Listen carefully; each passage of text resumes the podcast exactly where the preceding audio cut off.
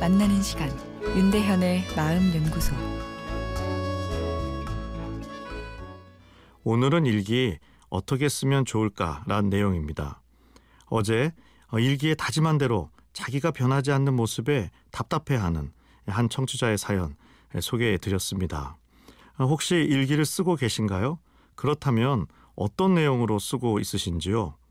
보통 일기를 쓰게 되면 하루에 자기 반성문처럼 되는 경우가 많은데요. 아, 이 또한 필요하겠죠. 시행착오를 통해 보다 긍정적인 행동의 변화를 일으킬 수 있으니까요.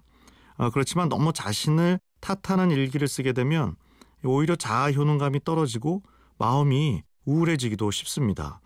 자아 효능감은 내가 무엇을 계획했을 때 그것을 해낼 수 있다는 자신감인데요. 자아 효능감이 좋은 사람이 사회적 성취도 더하고 어, 심지어는 치매에 덜 걸린다는 연구까지 있습니다. 치매 예방도 결국 건강한 라이프 스타일에서 나오는데 건강 행동을 유지하는데도 이 자아 효능감이 중요한 역할을 한다는 거겠죠. 일주일에 한 번 행복 일기 쓰기를 권해드리고 싶습니다. 아, 왠지 고리타분하게 보이고 실천하기 유치해 보이기도 하지만 이 단순한 작업이 어, 미래를 재조명하는 자료로 가치를 갖게 되고 또 사람의 행복을 증대시키는 것으로 어, 되어 있는데요. 더불어 이 행복감이라는 긍정성이 내 자효능감도 증대시킵니다.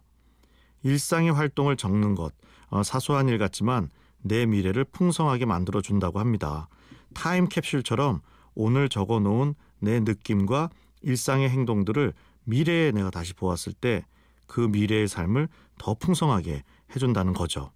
사람은 자신이 자신의 삶을 다 기억할 수 있을 것 같지만 사실은 그렇지 못하죠.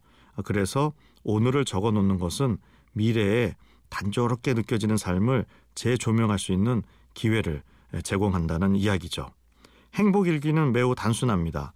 일주일에 한 번, 예를 들어 주말에 5분 정도 시간을 내서 일주일을 돌아보고 행복하고 감사했던 순간을 세 가지만 단순하게 적는 것입니다. 이런 일기를 꾸준히 쓰는 사람이 그렇지 않은 사람에 비해 행복감이 커지고 스트레스에 저항력도 커지는 것으로 어, 이미 연구 결과에서 나타났는데요. 하루 5분 행복 일기 쓰기.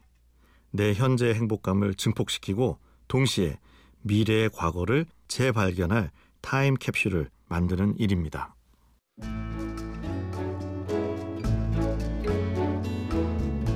윤대현의 마음연구소 지금까지 정신건강의학과 전문의 윤대현 교수였습니다.